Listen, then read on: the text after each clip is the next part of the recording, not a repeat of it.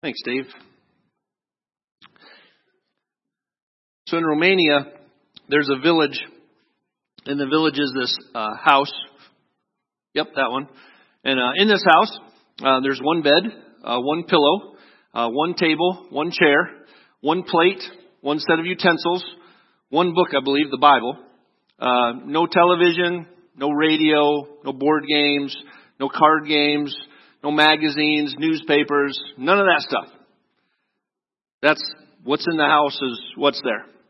And what they call it is the Bertrand Matrimonial Prison.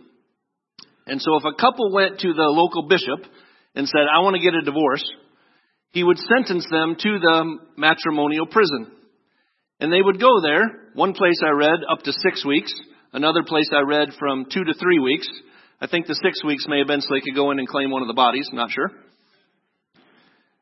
But during that time, the couple was expected just to work things out. And over the course of three hundred, three hundred years, there was one divorce. So, I'm here to announce today the launching of Kalkaska Church of Christ's new adventure. We're going to build a matrimonial prison. I'm just kidding. Wouldn't be a bad idea, though, would it?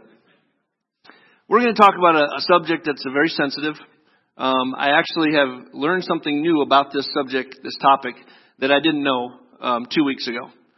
And uh, it's a sensitive subject because we're going to ask the question, what does the Bible say about divorce? And what does it say about divorced people remarrying? And uh, I think some of the things that I've discovered may surprise you. It surprised me. And I just want to share them with you from what we see in God's Word about what it says about this topic. We have to wrestle with this when it comes to this whole idea of marriage and stretching ourselves to have a better marriage at the end of this year than we have right now. So I'm going to ask uh, two things of you. Um, the first is I'm going to ask you to extend me some grace. Um, if I say something that offends you, if I say something that hurts your feelings, if I say something that just makes you mad, um, don't just go running off and finding another church or never coming back to church. Uh, make sure you make an appointment. Let's sit down and let's talk. Or I'll be around after church if you want to talk about those things. My actual email address is andy at k c c wired dot com. Um, that's how serious this is. I'm not giving you Tim's today. All right. That if you need to communicate with me, please uh, make sure that, that you do so. That's that's number one. Um, the second thing is, uh, I forgot what the second thing was, so we'll just dive in. All right. Um, I did. I just completely forgot. I know there was two things and I forget what it, what it was. Um, so I'm going to pray for us, uh, because again, this is just a very uh, sensitive subject and topic, and not that we don't always need prayer, but we could really use it right now. Okay. Uh, Father, um, this subject, this topic is just a very sensitive one because I know it affects a lot of people in our church, in our community, and in our world. And uh, we want to be Bible people. We want to be true to your word and understand it the best that we can and teach it the best that we can. And Father, if there's any truth, um, if there's any untruth coming out of my mouth, I just pray that you'd strike me mute um, because I just want to speak the truth of your word. And I pray that that's what ha- what happens today, that we speak from this subject, this topic, truthfully from your word so that we can wrestle with it and understand it more fully.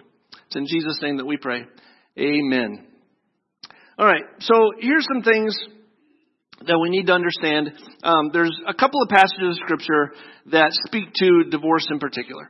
Um, one is Matthew nineteen. It has a parallel passage in Mark chapter ten. We're going to wrestle with the Matthew chapter nineteen um, part of that today. Um, there's also another one in First Corinthians seven we'll get to later. Um, and there's also a passage of Scripture in Malachi that we want to go to uh, as well today in Malachi chapter two. Uh, but it's important that we understand the context, and I mean the full context of what's happening in these passages of Scripture, and in particular, Matthew nineteen. Matthew nineteen comes up because we're going to read some things that Jesus says, and we're like, whoa, that's pretty black and white. But when you understand the context of the passage of Scripture, it's not as black as white, black and white as it seems. The context of Matthew chapter nineteen is that Jesus is traveling around. He's uh, heading eventually toward Jerusalem to be crucified. And he has this group of people that just want him out of the picture. Um, we refer, we call them Pharisees. That's what they are. They're Pharisees, uh, religious leaders. They just want Jesus out of the picture. The problem is that he's not only threatening their power. He's not only threatening their way of life, but he's also threatening um, the Jewish way of life. Because as more and more Jewish people come to follow Jesus and they start to do things differently and start to cause an uproar, that's when Rome's going to get involved. And when Rome gets involved, it's not a good idea. When I worked for Target, we never liked to hear the words, the airplanes are up in the sky. Because that meant that some bigwig from Minneapolis jumped on the private plane and they're heading in our direction. We never liked to hear that, right? Um, Jesus was just causing a stir. Imagine if you work in the schools. Maybe you're an administrator, principal, teacher, and you have that one student who's got that one parent that calls every single day. We want hot lunches, or here's hot lunches. We want cold lunches. Here's cold lunches. We want hot lunches. We're going to take a field trip. Why would you spend the taxpayers' money? We're not going to take any field trips. Why doesn't my kid ever get to do anything, right? That parent who whatever you say wants to know the opposite, and all the teachers and all the principals and the superintendent can only think one thing. When is this kid graduating, right? When is he just out of here? Well, take that parallel, if you will, with Jesus, and they're just looking at him saying, when is this guy leaving? When is he going to be out of here? Because the difference in this scenario, this situation, is that Jesus is speaking truth. But they want the truth out of there. They want it eliminated. So in Matthew chapter nineteen, they're trying to trap Jesus into saying things that they'll be able to use against him. And if two or more witnesses are there listening to Jesus say something that they might find as blasphemous or against his word, they can take it to the temple courts and he can be accused. And he can be tortured and eventually crucified if they can find some wrongdoing in Jesus. So they want to trap him with these different questions. And in Matthew nineteen, the question that's going to come up, as we're going to read it here in a second, is about divorce. Is it okay for divorce to take place? Well, the fuller context of the passage, and again, this is something I just learned a couple of weeks ago because I thought, man, something doesn't seem right about this passage. I just want to know more about it. There were two schools of rabbinical thought at that time. There was a guy named Hillel and a guy named Shammai. And they lived uh, early or, or late A D, late B C, sorry, early A D, but their schools of thought, their rabbinical teaching influenced all the other rabbis in how they taught the Torah, how they taught the law and the prophets. It influenced them. Hillel was mo- known more as a guy that was more liberal in his thinking. He wanted to broaden things. The title of this sermon is Making the Easy Greasy, and he wanted to make the easy greasy. He wanted to take the easy, simple, black and white passages and wanted to make them really slippery so that we could figure out how far we could go to get to the line without stepping over the line so that it would be sin. And that's the way his teaching was. He was a guy that grew up in a poor background. Um, he wanted to go to rabbi school. He wanted to wanted to learn. He didn't have the money, so he would climb up on top of the roof of the school where there was a skylight coming in so the light could come in the class. And he would just sit there on top of the roof listening to the teachers. That's how badly he wanted to know God's word. Well, the other guy was a guy named Shammai. And Shammai was much more legalistic and more strict in his teaching. It's black or it's white, period. That's how it goes.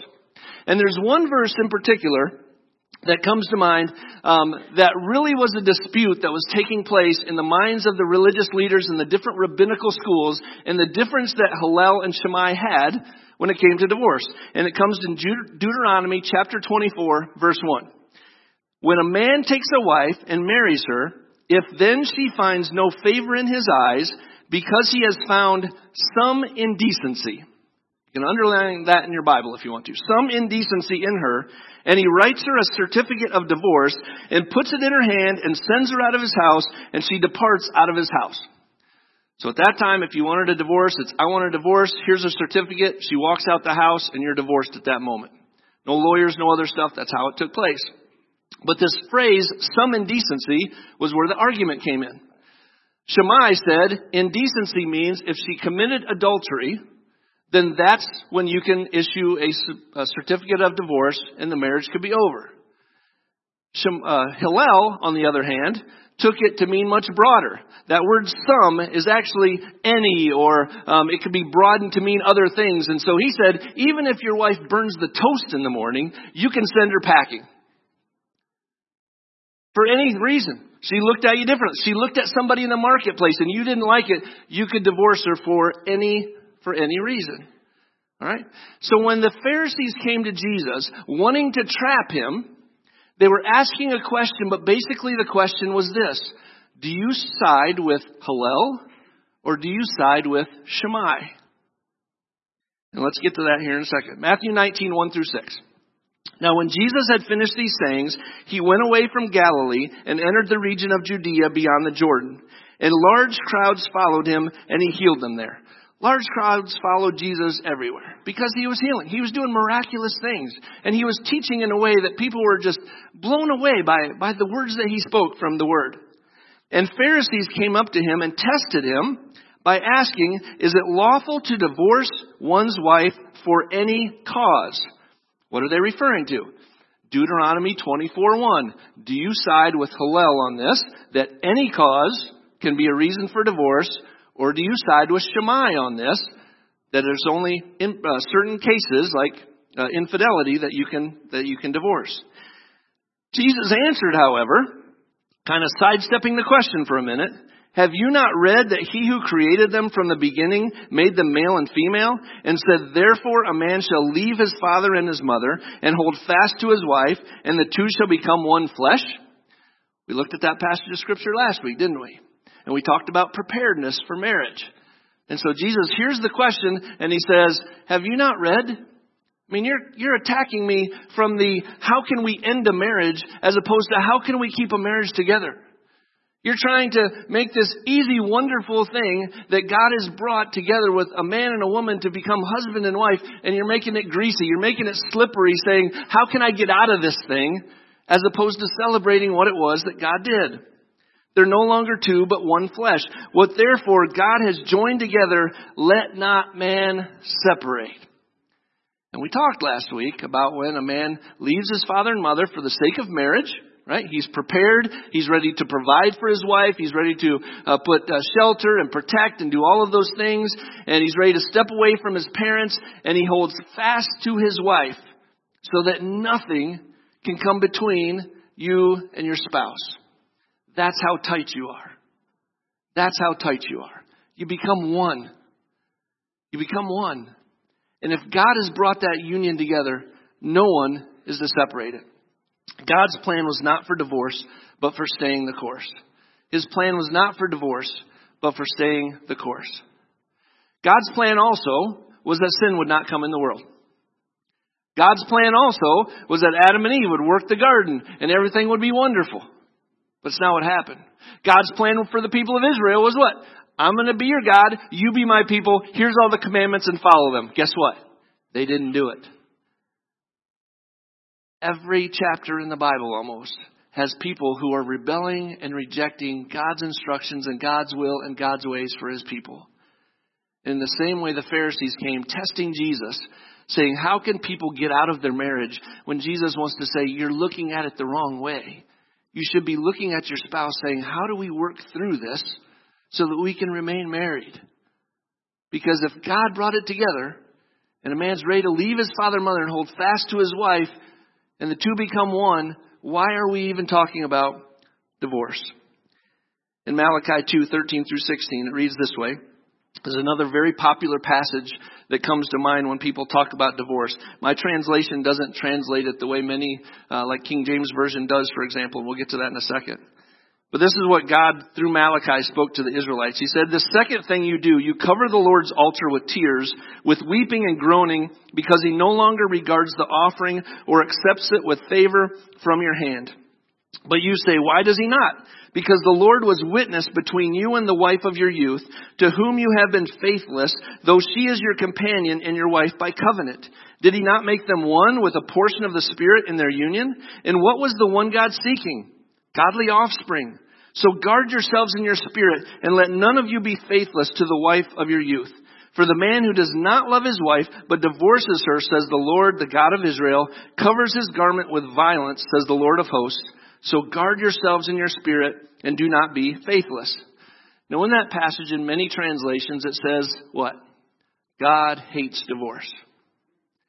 Guess what? God hates lying, too. And he hates adultery. And he hates murder. And he hates coveting. And he hates it when we take his name in vain. Right?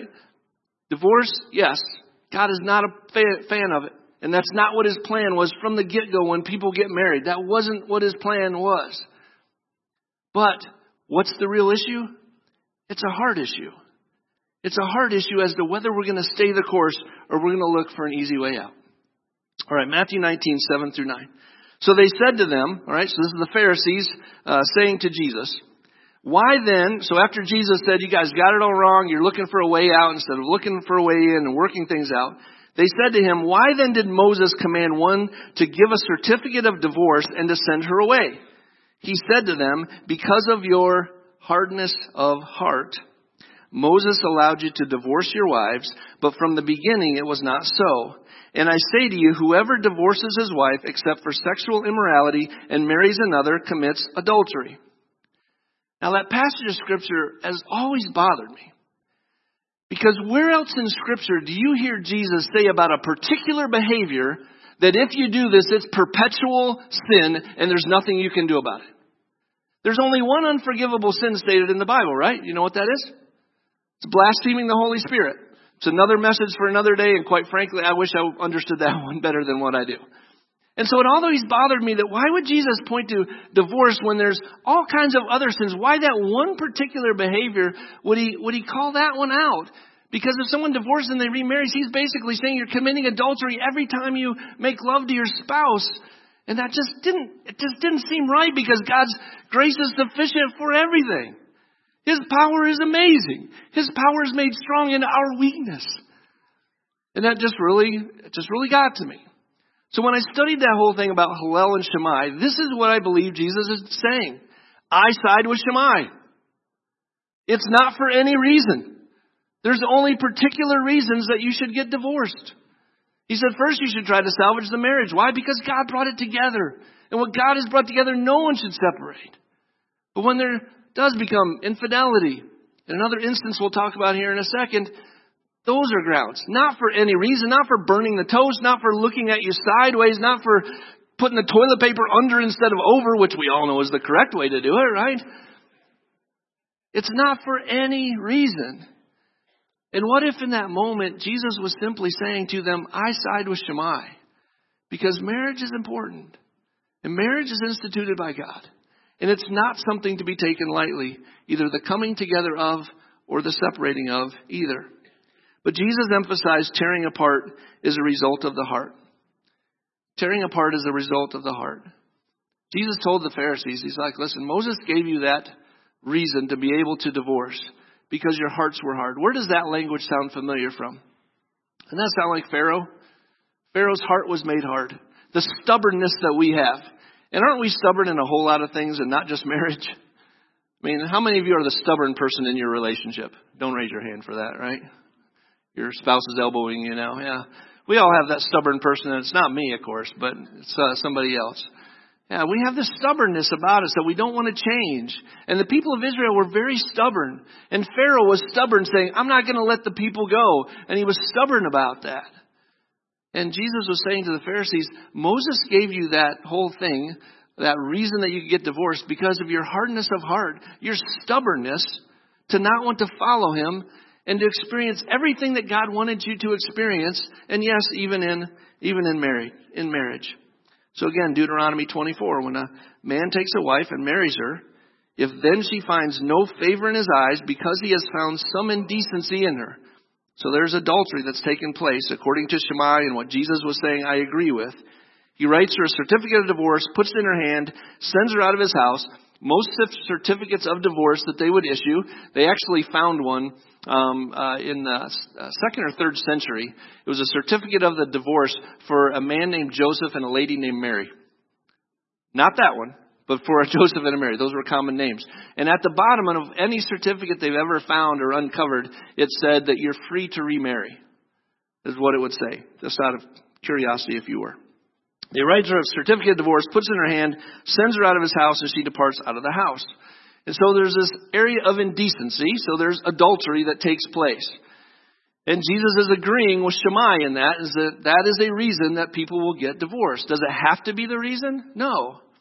And I believe with Hillel, uh, he actually believed that if there was adultery, you had to get divorced. But Shammai was not saying that. He was just saying that there is a reason for it.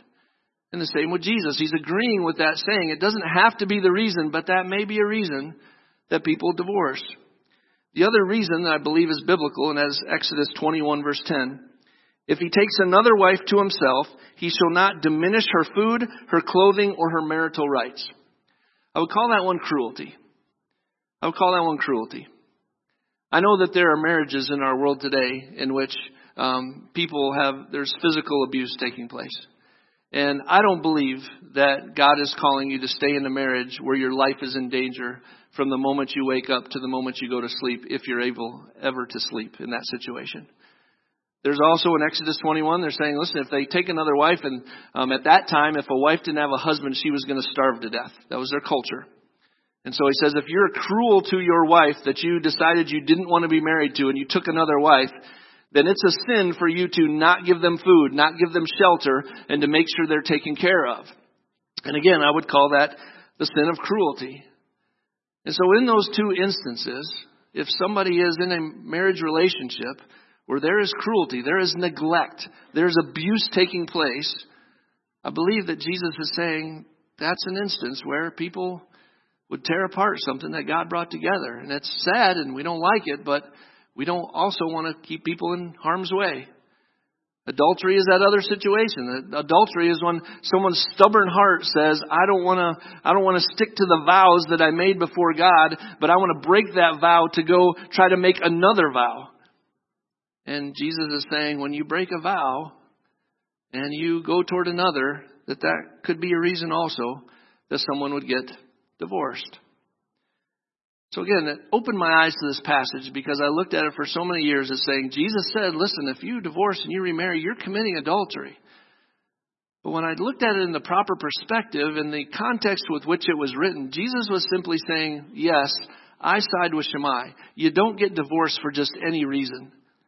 In fact, you need to step back and take a deep breath and say, okay, what does it look like to stay in this marriage? Because we made a covenant before God.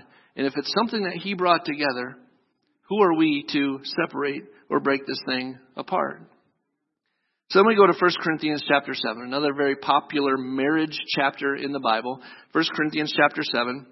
The context of this also is important because we not only have Paul writing a letter to the church in Corinth, answering questions that they have for him, but Paul, probably like the disciples and any followers of Jesus, thought what was going to happen at any minute. Jesus was coming again. Imagine being the disciples and Jesus said, and I'm coming back soon. And you wake up, you're like, I wonder if it's today. I wonder if it's next week. You know what? Remember when you did that thing on that such and such and such a town? That'd be a cool anniversary if you came back on that day. Maybe it'll be next month. Maybe twenty twenty-four will be the year of Jesus' return. Well, Paul, like the disciples, was thinking, he said he's coming back soon, and we don't know when, but we have to be prepared for it at any moment. And so in First Corinthians chapter seven, Paul is saying to all the people about their marriage relationships, I want you to remember that Jesus could be coming back at any minute. So whatever energy you are throwing in to try to break up a marriage, keep a marriage together, stay single, get married, go hunting, get on the dating websites, whatever, it's probably a waste of time because Jesus is coming back before you even walk down the aisle. And I think that's the kind of urgency that he was stirring up in the people's hearts. So in verses ten through seventeen is where I'm going to pick up. To the married I give this charge. This is Paul again talking. Not I, but the Lord. The wife should not separate from her husband, but if she does, she should remain unmarried or else be reconciled to her husband, and the husband should not divorce his wife. So what's he saying in that instance? If we have an unbelieving spouse and a believing spouse, what does it look like? Is that grounds for divorce? And Paul would say you should stick with them. If you're in a non-abusive relationship, a non-neglectful relationship, and adultery is not taking place in particular, and even in the adultery situation, you, you may not, right? That's something to, to work through. He's like, no, stay married and try to work things out. To the rest I say, I not the Lord, that if any brother has a wife who is an unbeliever and she consents to live with him, he should not divorce her. If any woman has a husband who is an unbeliever and he consents to live with her, she should not divorce him. For the unbelieving husband is made holy because of his wife, and the unbelieving wife is made holy because of her husband. Otherwise, your children would be unclean, but as it is, they are holy. But if the unbelieving partner separates, let it be so. In such cases, the brother or sister is not enslaved. God has called you to peace. For how do you know, wife, whether you will save your husband, or how do you know, husband, whether you will save your wife? Only let each person lead the life that the Lord has assigned to him and to which God has called him. This is my rule in all the churches. So up to this point, what Paul is saying to the people of Corinth is this. Unbelieving spouse or believing spouse, living with an unbelieving spouse, stick with it. Stick with it. Because you don't know that by your actions, by your words, that God may use those things so that your unbelieving spouse may become a believer. And you will have accomplished what he set out in Matthew twenty-eight to say, and go make disciples of all nations. You can make a disciple in your very own home if you're a believer and you have an unbelieving spouse. And he says, stick with it. He says, but if that unbelieving spouse sets you free, then you're free. If they say you're done, you're gone, I don't want to be married to you anymore, and that's an unbelieving spouse saying that, and you have no choice, you leave, and you're gone. Well, verses twenty-five through twenty-eight, these are important, to this.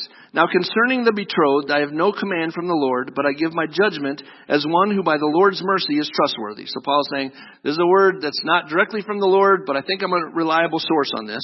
I think that in view of the present distress, it is good for a person to remain as he is. So again, Jesus is coming back soon. If you're single, stay single. Married, get married. Or if you're betrothed, uh, get married. Are you bound to a wife? Do not seek to be free. Now listen to this. Are you free from a wife? Do not seek a wife, but if you do marry, you have not sinned.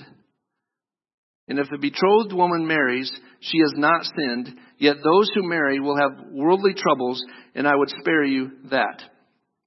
Paul said marriage and divorce are about calling and falling. They're about calling and falling. The translation of this passage sounds like this. Paul says, if you are in a marriage relationship and you are set loose or you are set free, for you then to go remarry is not a sin. We might say, well, that Andy, that conflicts or conflicts with Matthew nineteen. As I know, in Matthew nineteen, Jesus was saying, I side with Shammai, that we should be fighting for marriage. And it's not just for any reason. It's not, hey, Andy just gave me permission to go out and divorce my spouse today. That's not what Andy's given you today. Okay? But what I am saying in Scripture is that Jesus said marriage should be taken very seriously. It's a matter of the heart, and we ought to be fighting for our marriages with everything that we have. And Paul's saying, yes, and if you're married to an unbeliever, keep being faithful to Jesus, because that soul might be saved because of how God works through you to teach them the gospel, to share the gospel with you.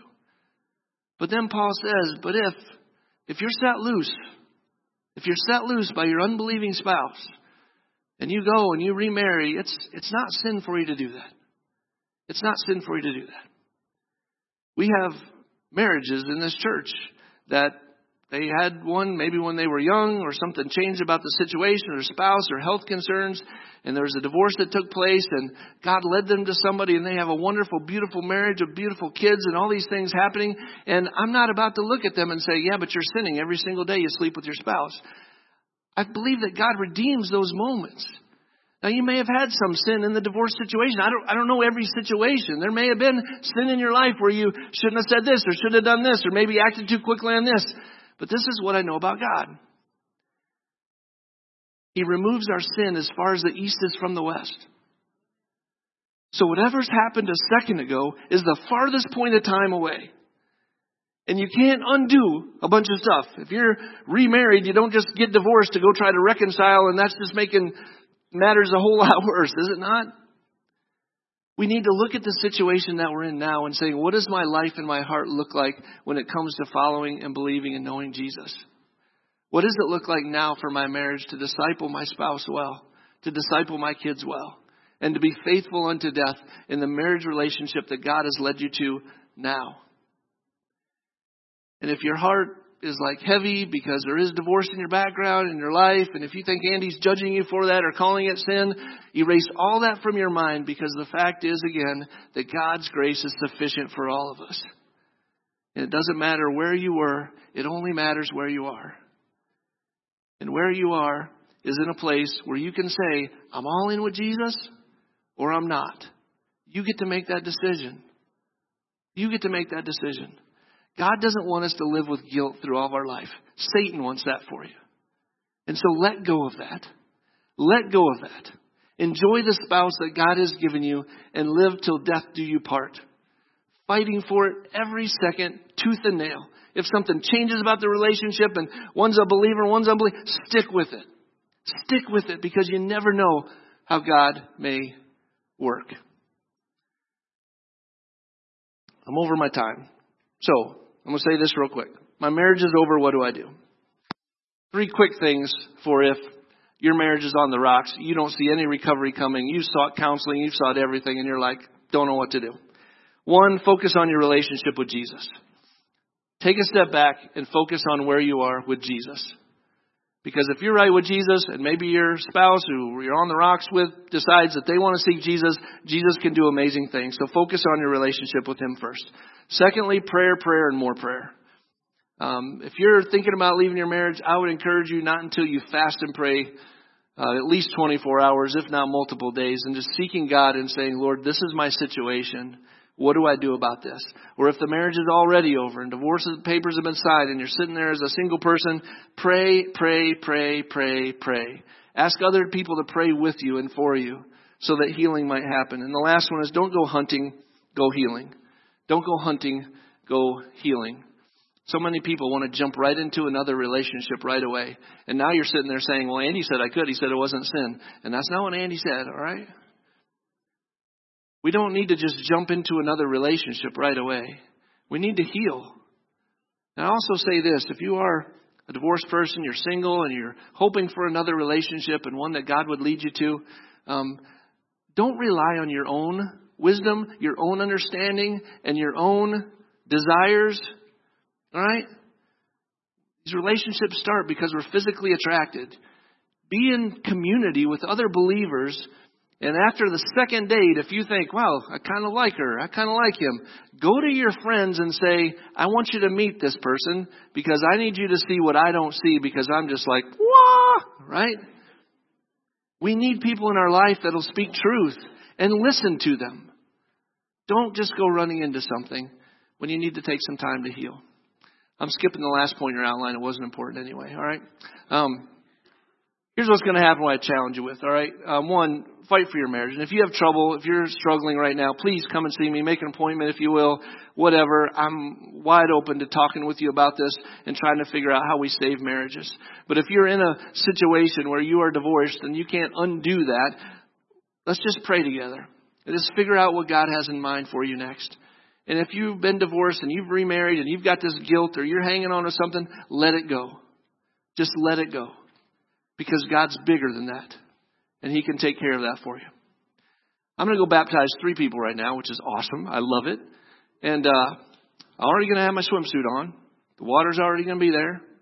And so if the Holy Spirit is nudging you to say today is the day for you to surrender your life to Jesus, to unite with him in his death, in his burial, so that you can have a resurrection like his as well. I would encourage you to come. Mark and Robin will be over there receiving people, and I'll be up there, and the band will be up here playing. We're just going to have an awesome time, all right? Celebrating the great, great graciousness of our holy Creator God. Amen? All right, stand up with me and let's pray. Worship team, come on up. Father, you are awesome and holy. Uh, Father, um, Lord, I... I I pray for those that uh, I pray for those that have been divorced and remarried and they're trying to figure out what that looks like and just how their relationship with you is. And Father, I pray that you would relieve them of any guilt or anxiety that they may be feeling and know that you are bigger than that, that your grace is sufficient for them. Father, I pray for those who are single, whether it's single again or single still, that if you have in mind for them to meet someone, that they would have their eyes open for someone who is more like Jesus and less like the world. And that, Father, we would be wise when it comes to those relationships. And, Father, for the marriages in this room, I pray that you would help us each and every day to just fight for a great marriage and one in which nothing will come between us, acknowledging that you're the one that brought us together. And we stick with it and endure to the end, Lord God, because marriage is wonderful and you're a great God that gave it to us. It's in Jesus' name that we pray. Amen.